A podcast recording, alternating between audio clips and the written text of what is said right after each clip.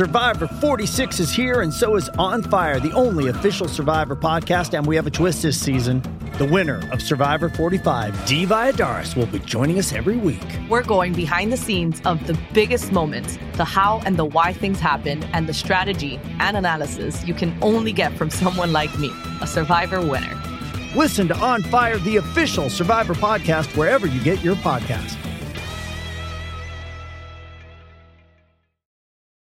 This episode is brought to you by Paramount Plus.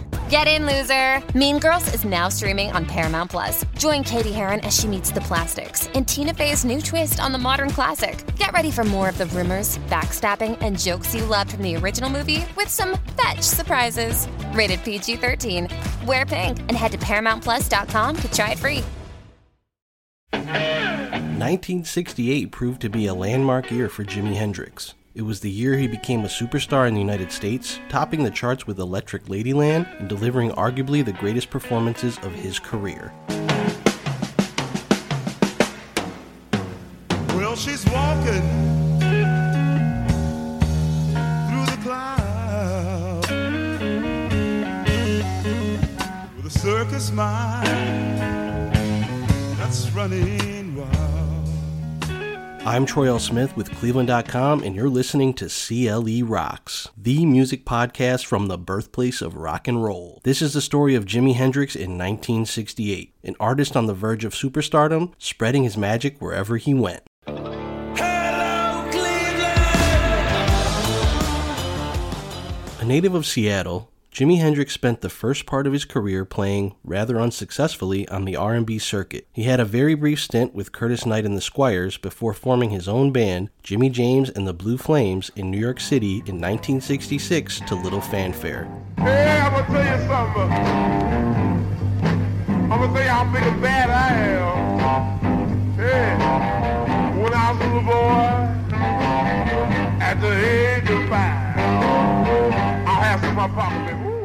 It wasn't until Hendrix traveled to London later that year at the behest of his new manager, Chas Chandler, that things began to take off. While there, Chandler, a former bassist for the Animals, would recruit Noel Redding and Mitch Mitchell to round out the Jimi Hendrix experience. The band's fiery sound fit in with England's infatuation with American blues at the time, says Ken Voss, founder of the Jimi Hendrix Information Management Institute. Well, I, I think England was much more in tune with with American blues, which obviously Jimi originally brought, you know, with him in some of, you know, the music that he was doing. England was more open to, it seems like everything from fashion to, you know, psychedelia to, you know, to, again, the, the American blues, which they were enamored with, with, you know, the likes of Eric Clapton and, uh, John Mayall and the Blues Breakers and Zoot Money and all those people. I mean, there still is a heavy, heavy Northern soul, American Northern soul scene o- over in England. The Jimi Hendrix experience would play small clubs, but it was who attended those shows that mattered. Among the fellow musicians who came to see this amazing new guitarist were Jeff Beck, Pete Townshend, Brian Jones, Mick Jagger, Paul McCartney, and John Lennon. It would all build to a concert at the London Astoria in March 1967. Looking to match the stage antics of a band like The Who, Hendrix set his guitar on fire for the first time. His stage presence would earn him the nickname Black Elvis with the UK press. By the end of 1967, Hendrix would become one of the biggest music stars in England.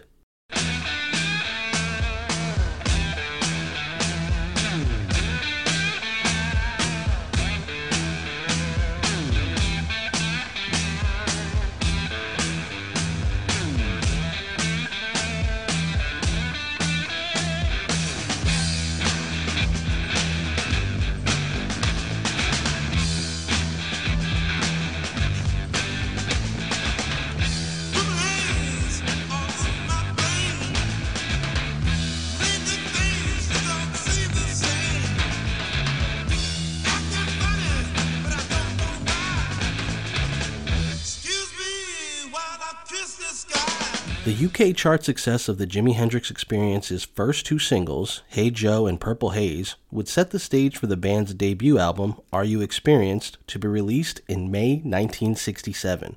The album would peak at number two on the charts, but things were different in the United States. where Hendrix's first few singles failed to chart.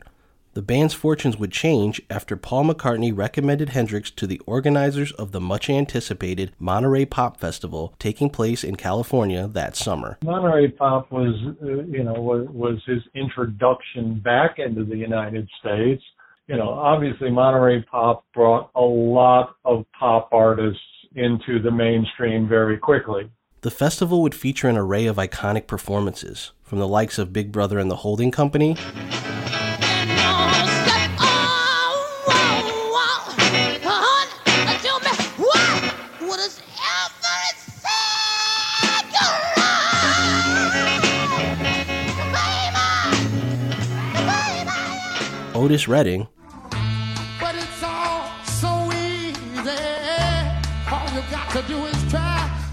little tenderness. Yeah, yeah, Lord have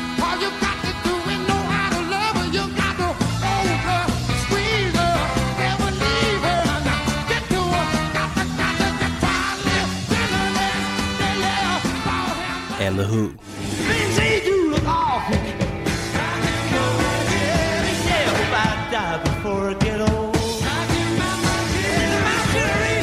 But it was Hendrix's performance of Wild Thing and him lighting his guitar on fire once again that would provide one of the most iconic visuals in rock and roll history.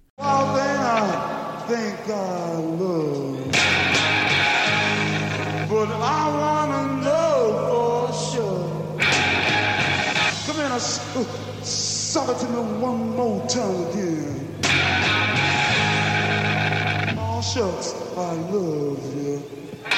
The performance would leave the Jimi Hendrix experience scrambling to book more shows to capitalize on the buzz. The band played five concerts at the legendary Fillmore Auditorium before landing a spot as the opening act on the Monkees American tour after drummer Mickey Dolenz became a fan, creating one of the strangest pairings in rock history. They put uh, Hendrix on the tour with the Monkees, which was, as we all know, was the wrong thing to do. You know, after about seven days, they finally decided this is not the right mix of Hendrix and the Monkees. So they kind of uh, did a media relations thing and came up with this. The Daughters of American Revolution uh, organization were protesting because of the sexual innuendo of Hendrix and everything else. It was more that they really just agreed, you know, uh, this isn't working. And, you know, after the final dates in New York, Jimi left the tour. In his book I'm a Believer, Mickey Dolenz would lament. The real problem started with the parents who had brought the kids. They were probably not too crazy about having to sit through a god awful monkey concert anyway, much less see a black guy in psychedelic dayglow blouse playing music from hell, holding his guitar like he was fing it, then lighting it on fire. After less than two weeks, the Jimi Hendrix experience would drop off the tour. For as catastrophic as it was, it would give Hendrix the kind of publicity he had long been lacking in his home country. Anger, he smiles, towering in shiny metallic purple armor. Queen jealousy, envy waits behind him. Her fiery green gown sneers at the grassy ground. Hendrix would return to England to record Axis Bold as Love.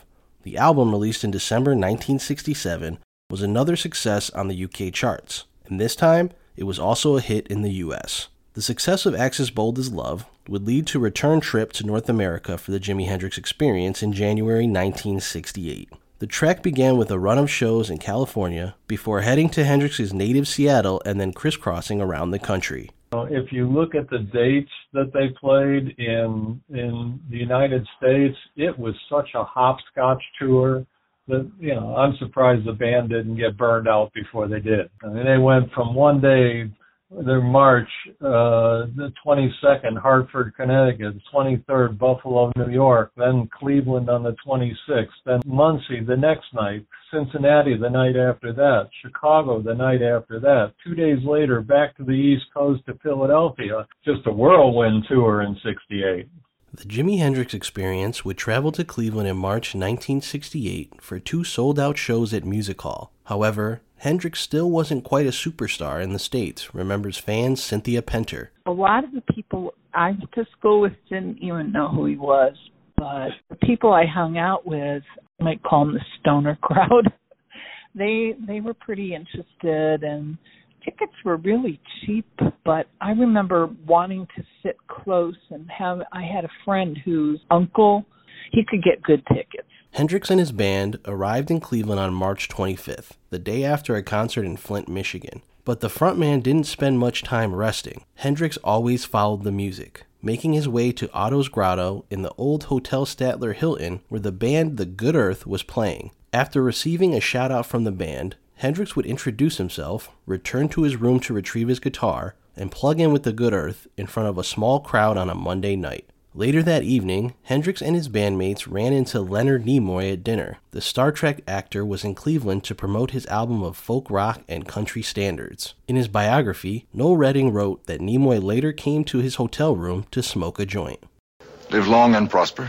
Hendrix wasn't done experiencing Cleveland the following day. He would embark on a shopping trip that saw him purchase a blue Corvette, one of his vices, from Blaushild Chevrolet in the suburb of Shaker Heights.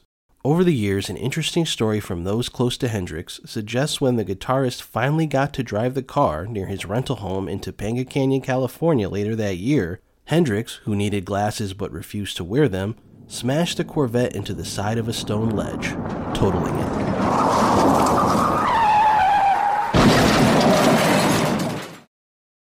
The Jimi Hendrix experience would settle in for its back to back shows at Cleveland's Music Hall the night of March 26, 1968. The first show saw the band play early singles like Foxy Lady, Purple Haze, and Hey Joe, as well as covers of blues staples like Catfish Blues and Killing Floor.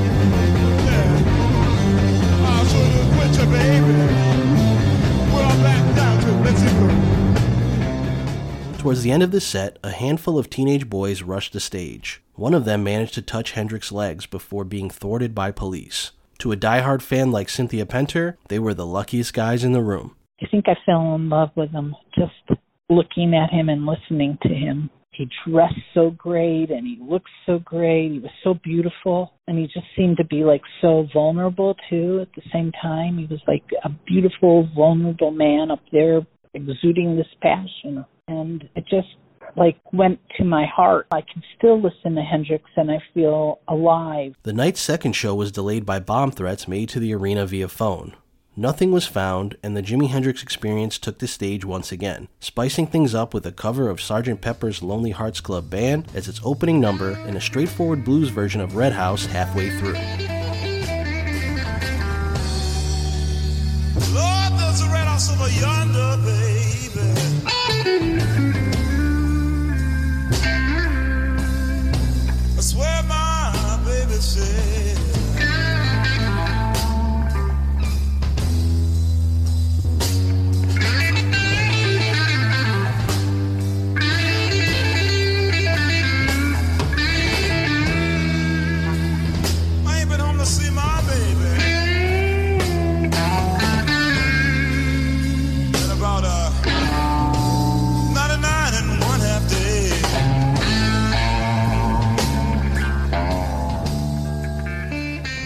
stretch of concerts that included the two Cleveland shows would mark one of the last times Jimi Hendrix played small arenas. In May 1968, his band was booked for the Miami Pop Festival, co promoted by Michael Lang, who would go on to serve as one of the promoters for Woodstock in 1969. Early part of 68, like I said, they were doing whirlwind tours. That tour ended on May 18th at the Miami Pop Festival. Uh, and that was actually promoted by the same guy that promoted the Woodstock Festival and was really, I think, one of the dates that kind of propelled Jimi into that whole, you know, festival major market genre.